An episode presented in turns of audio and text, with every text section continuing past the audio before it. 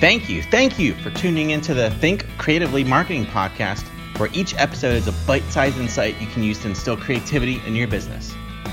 I'm your host, Stevie Slack, and I know there'll be something for you in what I'm about to share. Let's dive in.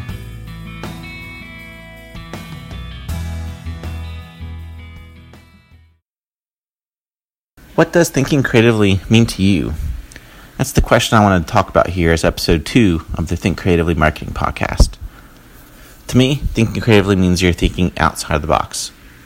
You're looking at something that you do every day, each week, something on a consistent basis, and attacking it from another angle. What you're searching for are new ways you can do it differently, and in such a way that revives your creative energy so it's not just another mundane and routine task. Maybe you'll discover a better, more efficient way of accomplishing that same task that you wouldn't have otherwise thought of if you hadn't taken that step back to evaluate. So it's also about getting into your customer's mind and thinking as they would. How would they act, react, and think about what you're sharing with them? And that can help jostle some new ideas and ways of thinking that leads you down an exciting path to creating a really powerful marketing campaign.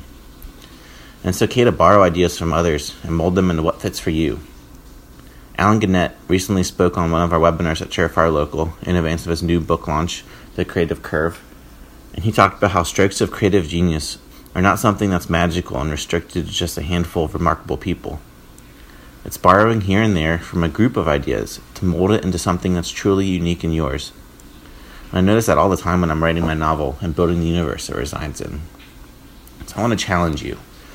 Take something you do, whether that's in your personal life or work life, and take a step back from it.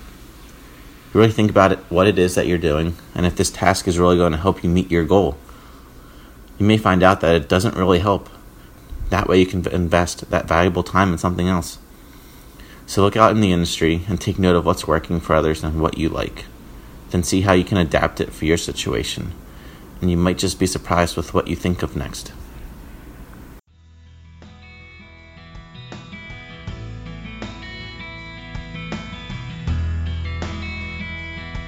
Hey, thanks so much for checking out my podcast. It means so much to me that you've taken these past few minutes to listen in, and I do hope you've learned something of value.